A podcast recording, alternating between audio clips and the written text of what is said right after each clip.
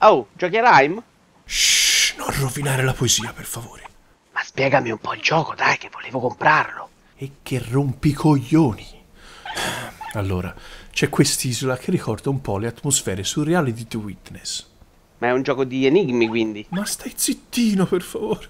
Il protagonista ricorda invece Ico e c'è questa volpe amica con la quale si crea un legame molto interessante. Messa così sembrerebbe quasi un gioco di Ueda.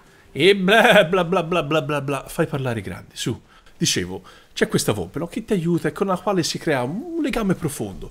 E poi è anche bellissimo da vedere. C'è queste tinti giocose che ricordano tantissimo Wind Waker. Madò, deve essere un gioco fantastico se ricorda tutti questi capolavori. Ma neanche per niente, guarda. Ci si avvicina proprio. In realtà Joe è troppo facile, tecnicamente ha dei problemi e quello che fai non ci azzecca manco per sbaglio con quello che viene raccontato. Non lo differire neanche divertente dopo tutto.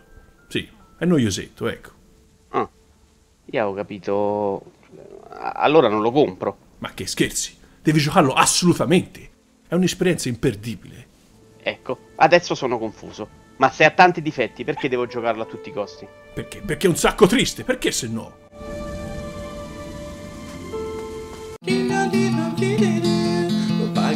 Molto poco, sembra quasi un regalo. C'è anche il gioco in omaggio, ma tu guarda quanto è bello Wii Sports. Muovi di qua, muovi di là. A me fa capire.